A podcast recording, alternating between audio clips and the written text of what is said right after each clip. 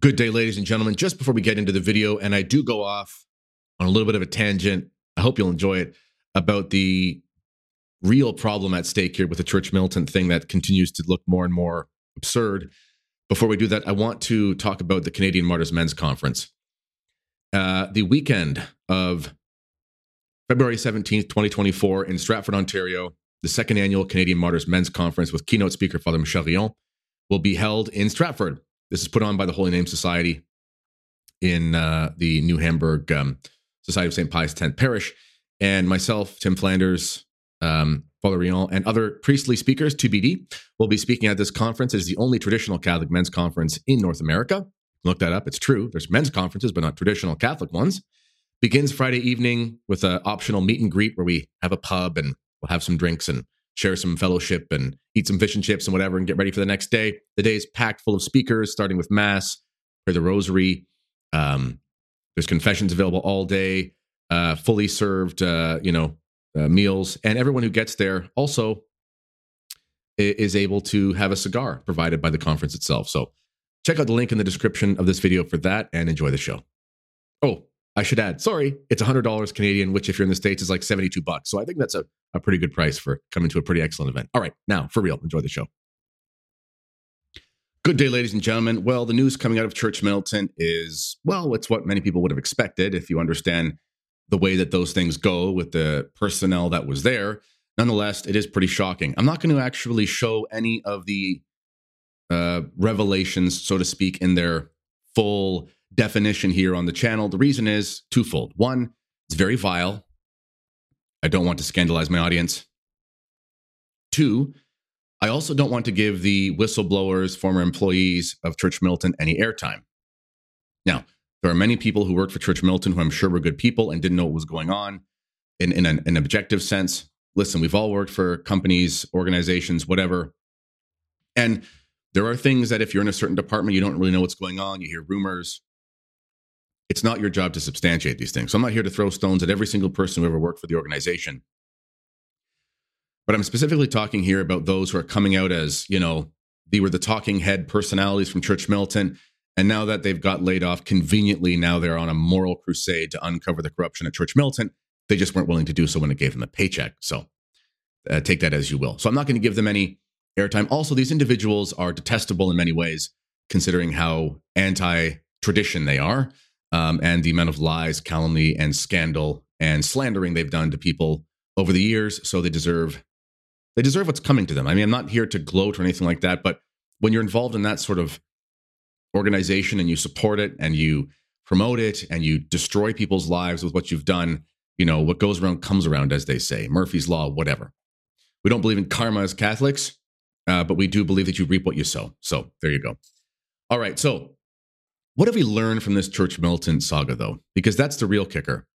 Because right now we're seeing everything from massive sexual impropriety within the organization, within its with its founder, uh, stuff that was known. We're seeing evidence. We're seeing allegations. At least they seem pretty strong as evidence of even types of cover up. I'm not going to say for certain, but that's what it's coming out in, in the press. Um, we're seeing massive financial impropriety in the tunes of tens of thousands and hundreds of thousands of dollars, which is basically uh, you know, using the money that the donors who I would imagine were of goodwill donated to the organization. They've been taken for a ride. It's it's it's in some ways kind of even fraudulent when you look at how some of it's used. I'm not saying illegally. By the way, I'm in Canada, so you can't sue me. So just uh, relax, guys.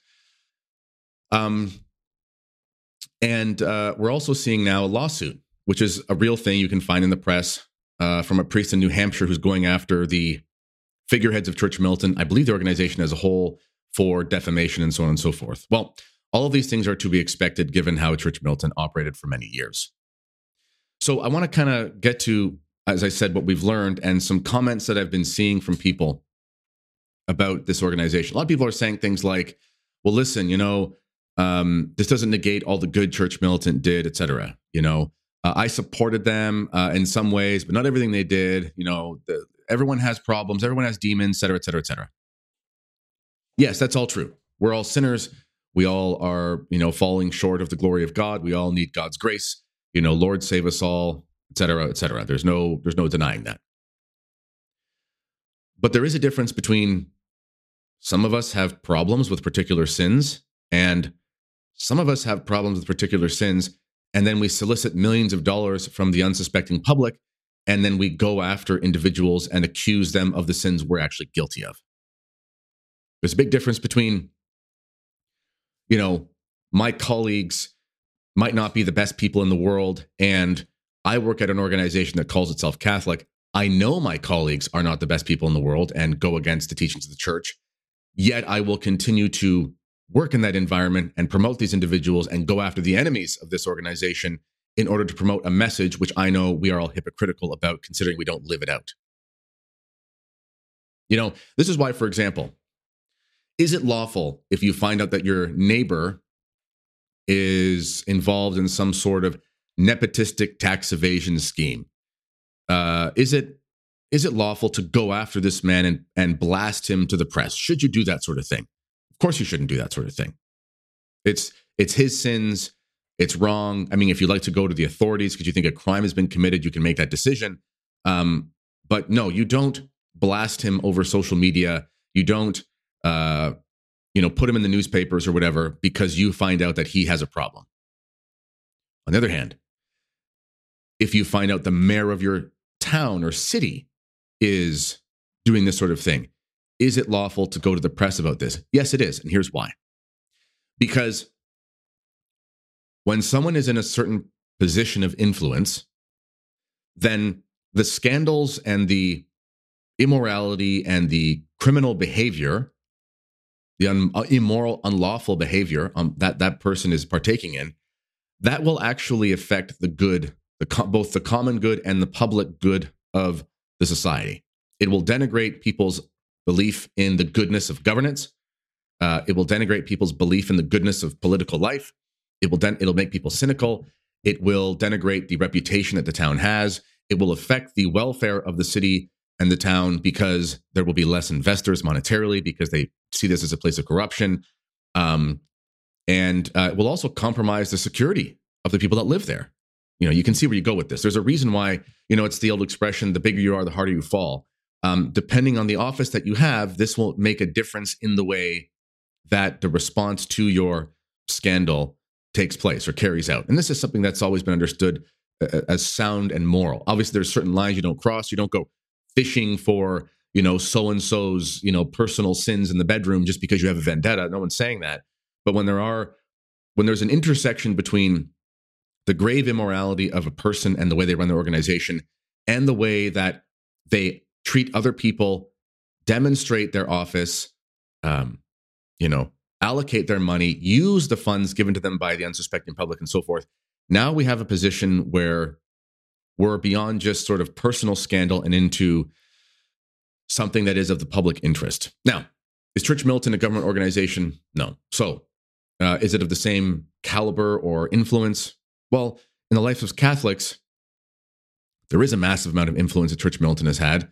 That organization has ruined countless people's lives. You know, people were duped by this organization. Many good Catholics were duped by this organization. Um, but personally, well, and in the beginning, probably around 2017 or so, I was watching some of the Vortex videos because I never had a problem with Michael Voris's directness. I, I didn't. That wasn't an issue to me. Um, I don't think people would say I'm not a direct person, so that doesn't bother me.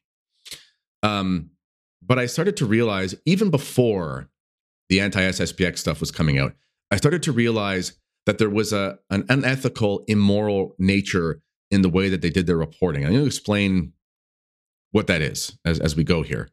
And when I saw that, I realized to myself, I said, you know what? Will Church Militant do some good in the sense of they just objectively report things that are true, that are helpful to people? Sure. The Washington Post can do that. You know, um, I'm putting together some notes about uh, the the app Hallow, which has come out in support of anyway. It's it, there's a there's a pro-abortion scandal going on at that supposedly Catholic app, and I'm putting together some notes. And one of the one of the resources that has been most helpful is actually Vice News. Vice News is a disgusting cesspool of leftist uh, leftist morality. Nonetheless, they really hate Christians and Catholics, so they've been trying to take down Hallow for a long time. And some of their information is just biased nonsense. But some of the things that they've unearthed objectively are real problems with Hallow. uh, even if they're not problems for the reason that the leftists think they are. But point is, there are problems. But do I support Vice News? Not at all. So Vice News is a detestable organization, like you know any liberal rag is. Nonetheless, truth is truth, and if their revelations of certain things do good, then it is what it is. Um, Church Militant was like that. Did they report certain things that were helpful to people? Sure. Would Mike Voris do some vortexes that you know would make sense of certain problems in the church for people, and that was helpful? Yeah, that's fine. I mean, again, you know, blind man hit, can hit the target. Broken clock is right twice a day. But at a certain point, I realized with the way the Church Militant was was um, publishing and reporting on scandal that there was a real problem. So I think people have fallen largely. Many of us have fallen into what we'll call the myth of journalism. And I talked about this in a prior episode about a similar topic. What is the myth of journalism? Well, the myth of journalism is that if something is true or if something is important to people, therefore it well must be reported on. If not, it's not sinful to report on it. The thing is, is it can be sinful or at least immoral or at least, well, adjacent to sin to report on things um, just for the sake of it. And this applies to everything. So we have no doubt gone through a general abuse crisis that has been, you know, a real problem in the church. No one denies this. Uh, many people have been affected by it, and you know the punishments for those who are abusers cannot be severe enough. There are things I can't say on YouTube. I get my channel taken down. Is what I think should be done to these men. Nonetheless, it's happened. But it's not just about the abusers, is it? It's about the victims. And victims don't always want to have information about them on blast. Victims do not always want to hear that they're a victim victims do not always want to be the subject of some sort of story. In fact, I'm sure if you were to ask most people, um, is it righteous or, or do you want, if, if someone's abused, do you want there to be a story on an international media platform about what happened to you? I think most people would say, not on your life. I think most people, they've tried to move on, they've tried to get help, hopefully they've healed, and they're just trying to forget about it. The last thing they want is to be the part is to be part of some sort of you know international media frenzy. It doesn't justify this type of continual scandal reporting just because scandal's been unearthed. It's not that simple. Because when you're going to be reporting about certain things you have to do a sort of cost benefit analysis. You have to say things like first of all is this information public? Does the public have the right to it? That's not always the case. Even no one, not everyone, we don't have the right to know everybody's sins. And the funny thing is, is that this is now a line coming out of Church Militant supporters is there's no business in this. You know, this is just slandering the good name of the people at Church Militant. It's like, really? That's your argument now after everything they've gone through, everything they've done to people? Now it's somehow not okay to just report the facts? Anyway. Um, but it's not always the case that it's moral to report what we know to be people's sins. This is why in the church, the confessional is private. There are plenty of things that people have gone through in their lives that are in positions of influence in Catholic media, conservative media, etc. And they've all confessed things that they regret, that they wish they never did. It's not moral to report on those things uh, just because we can find evidence of them. There has to be a reason. So with the case with the with the aspect of abuse or scandal, well, you have to ask yourself, what is the purpose of reporting on this? If it is the purpose of reporting on this so that someone can be famous? Is the intention to report on it so that we can, you know, get clicks for organization? Or is the intention that there is a, an aspect of the public common welfare of Catholics and society writ large. And by sharing this information, we can uh, help to make things better for people.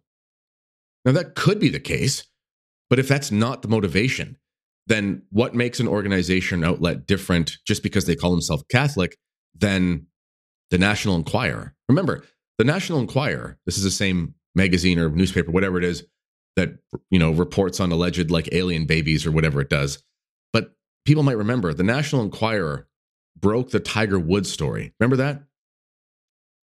The Tiger Woods story. I think I was in high school, maybe in university. Might have been 15 years ago or so, whatever it was. And you know, he was on the top of the world, best golfer ever, blah blah blah. And it turned out that he was an adulterer and having a whatever. It was so wrong for them to report on that man's life. It was so wrong what they did to him. Doesn't matter if it's true. It was so wrong what they did to him. They ruined his wife's life.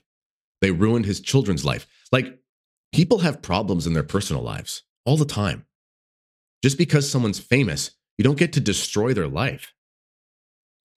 And when I look at the reporting of Church Militant um, on how they've reported on things, this seems never to have been an equation in their reporting. I'm sure maybe the odd person had a conscience about it, but it was never. Uh, it, it never wasn't. It was never part of the equation. It was how do we make you know the church look like it's full of scandal that was that was seemingly always the the um the modus operandi of Church Militant. And granted, people are going to throw rocks at me and say, "Hey, Kenny, you're a traditionalist. You've talked poorly about some of the things Pope Francis have said." Listen, there's a big difference between there is stuff that's in the public and it's confusing to people, and people want to have clarity on that, and we do our best to provide that because we're sadly not getting this from our shepherds. Which you know, I I always say, I wish we lived in a world where Catholic YouTube didn't exist.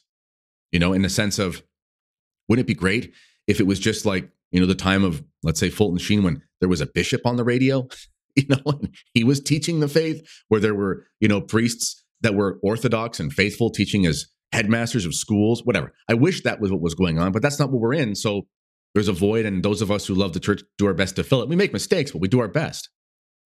There's a big difference between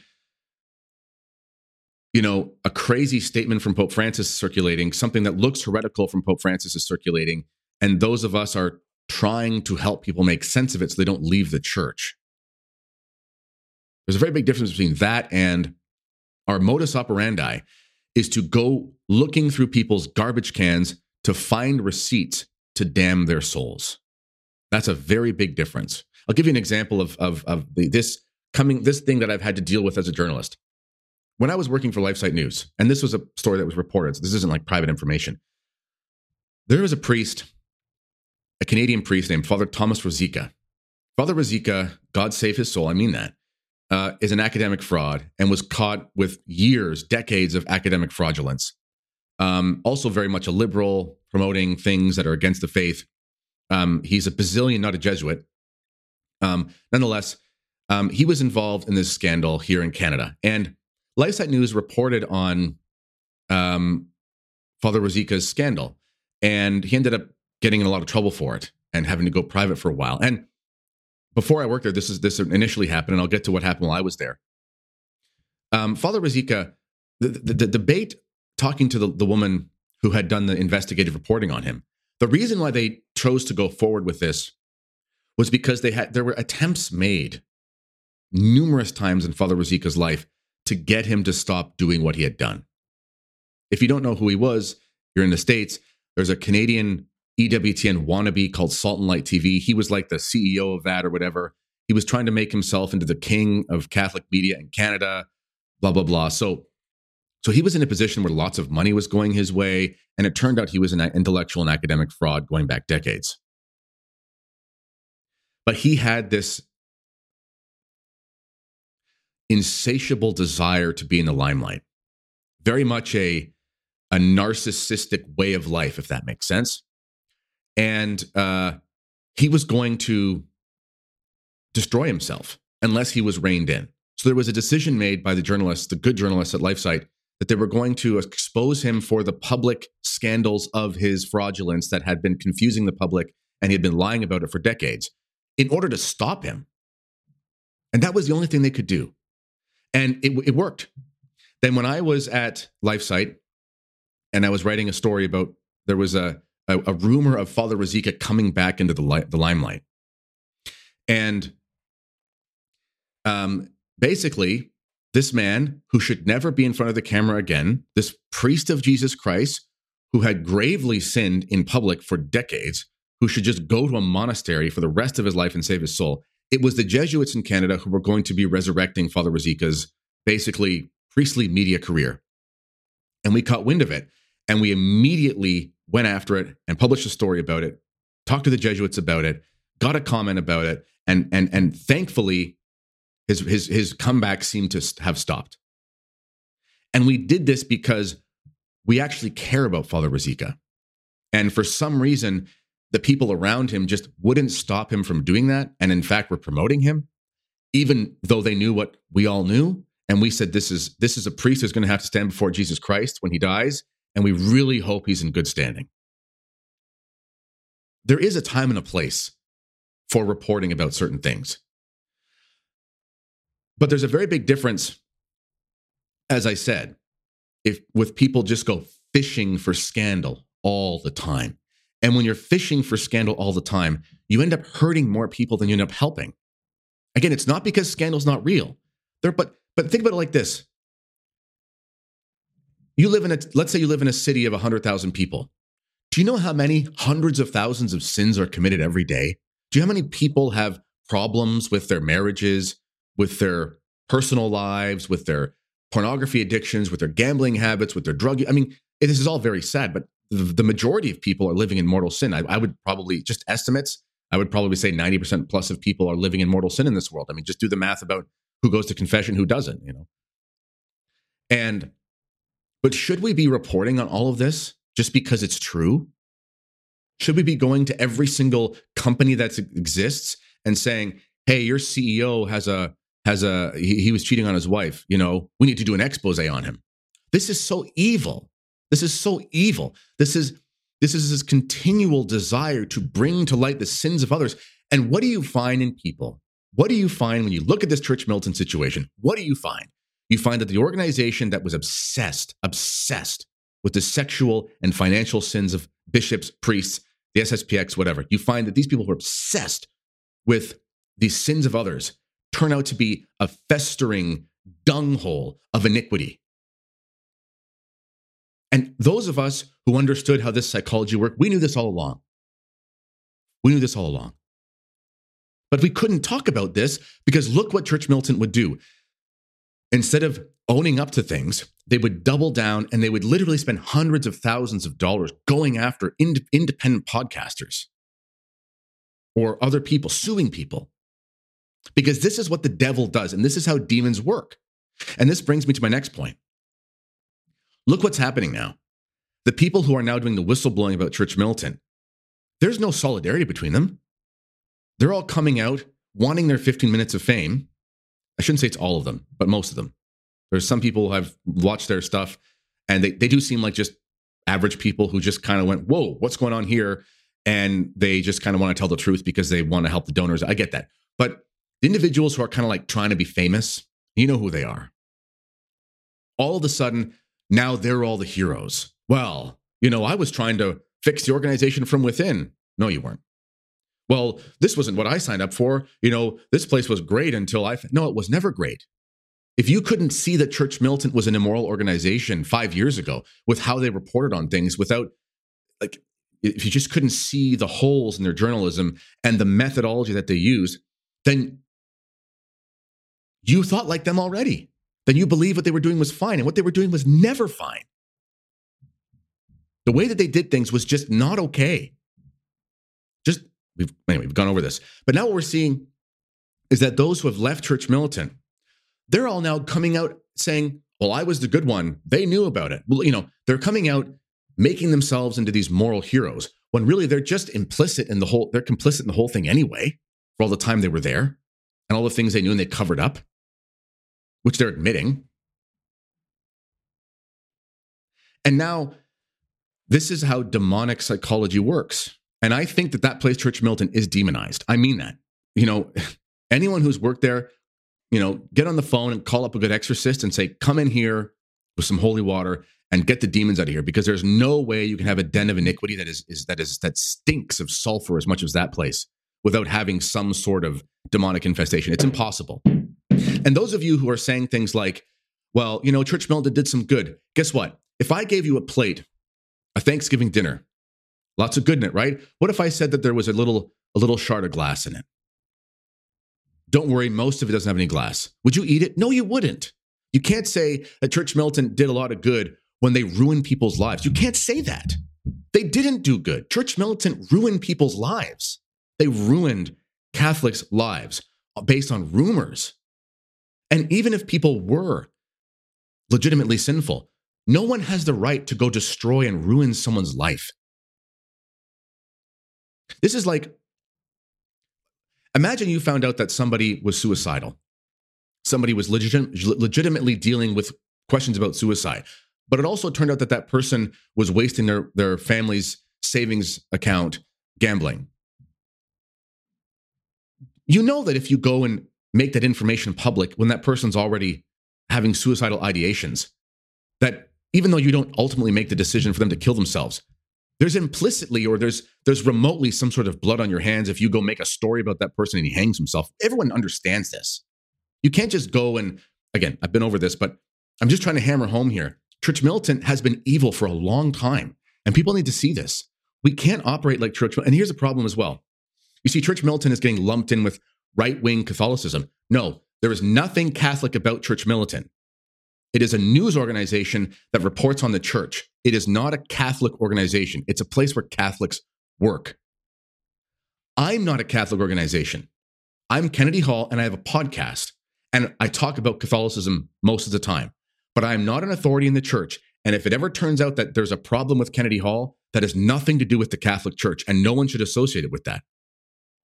Church Militant is not a Catholic organization. And what the problem is, is now what's happening is, is people are associating Church Militant with right wing traditionalism. Church, Church Militant is not a traditional organization. They're not Catholic officially, and they're certainly not traditional.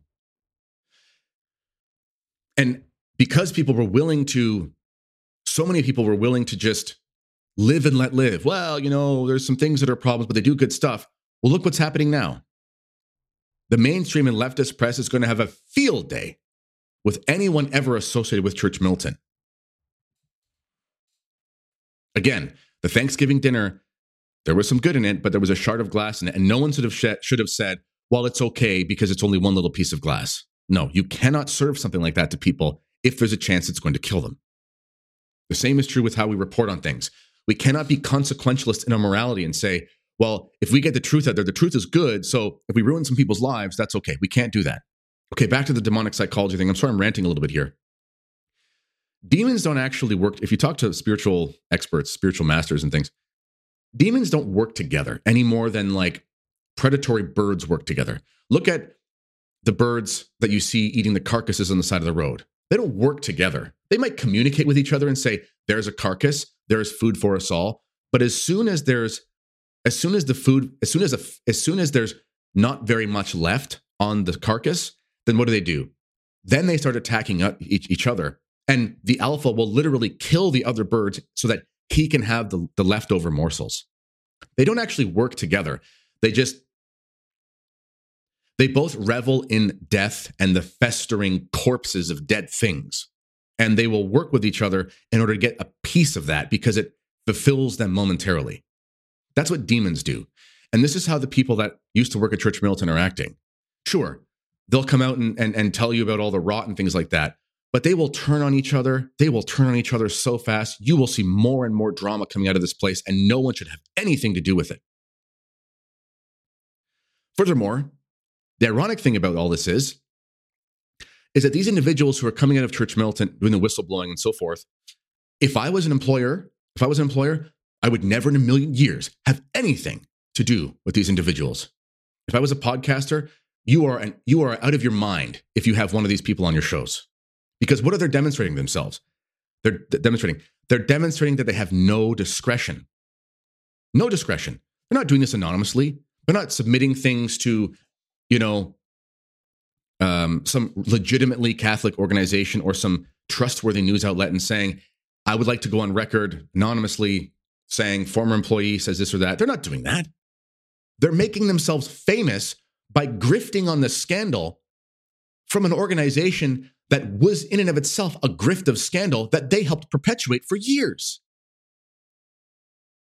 At One time I was dealing with this Catholic podcast, I won't name it, and uh, turned out I was getting you know, taken for a ride, and he actually ended up sharing some of my personal emails with one of my enemies. There was nothing damning in the emails, but the point is, is I found this out, and I thought to myself, who would ever have anything to do with someone when you realize they'll do things like put on blast your personal correspondence? You can never trust a person like this. These people are, these people have a demonic way of operating. This is what's happening in Church Militant. These people are putting on blast the sins of their former CEO because he has been caught with his pants down, metaphorically, pun intended. And and they're willing to go on record to make themselves famous about it. And they're willing to turn on everyone they worked with and saying that this is all moral. They're just, they're all the same. Michael Voris has been caught uh, in the most egregious of sins, but in other types of sins that were also major problems, all these individuals are guilty of all the same stuff. Anyway, rant over. As always, let me know what you think in the comments. This has been the Kennedy Report. Till next time, God bless.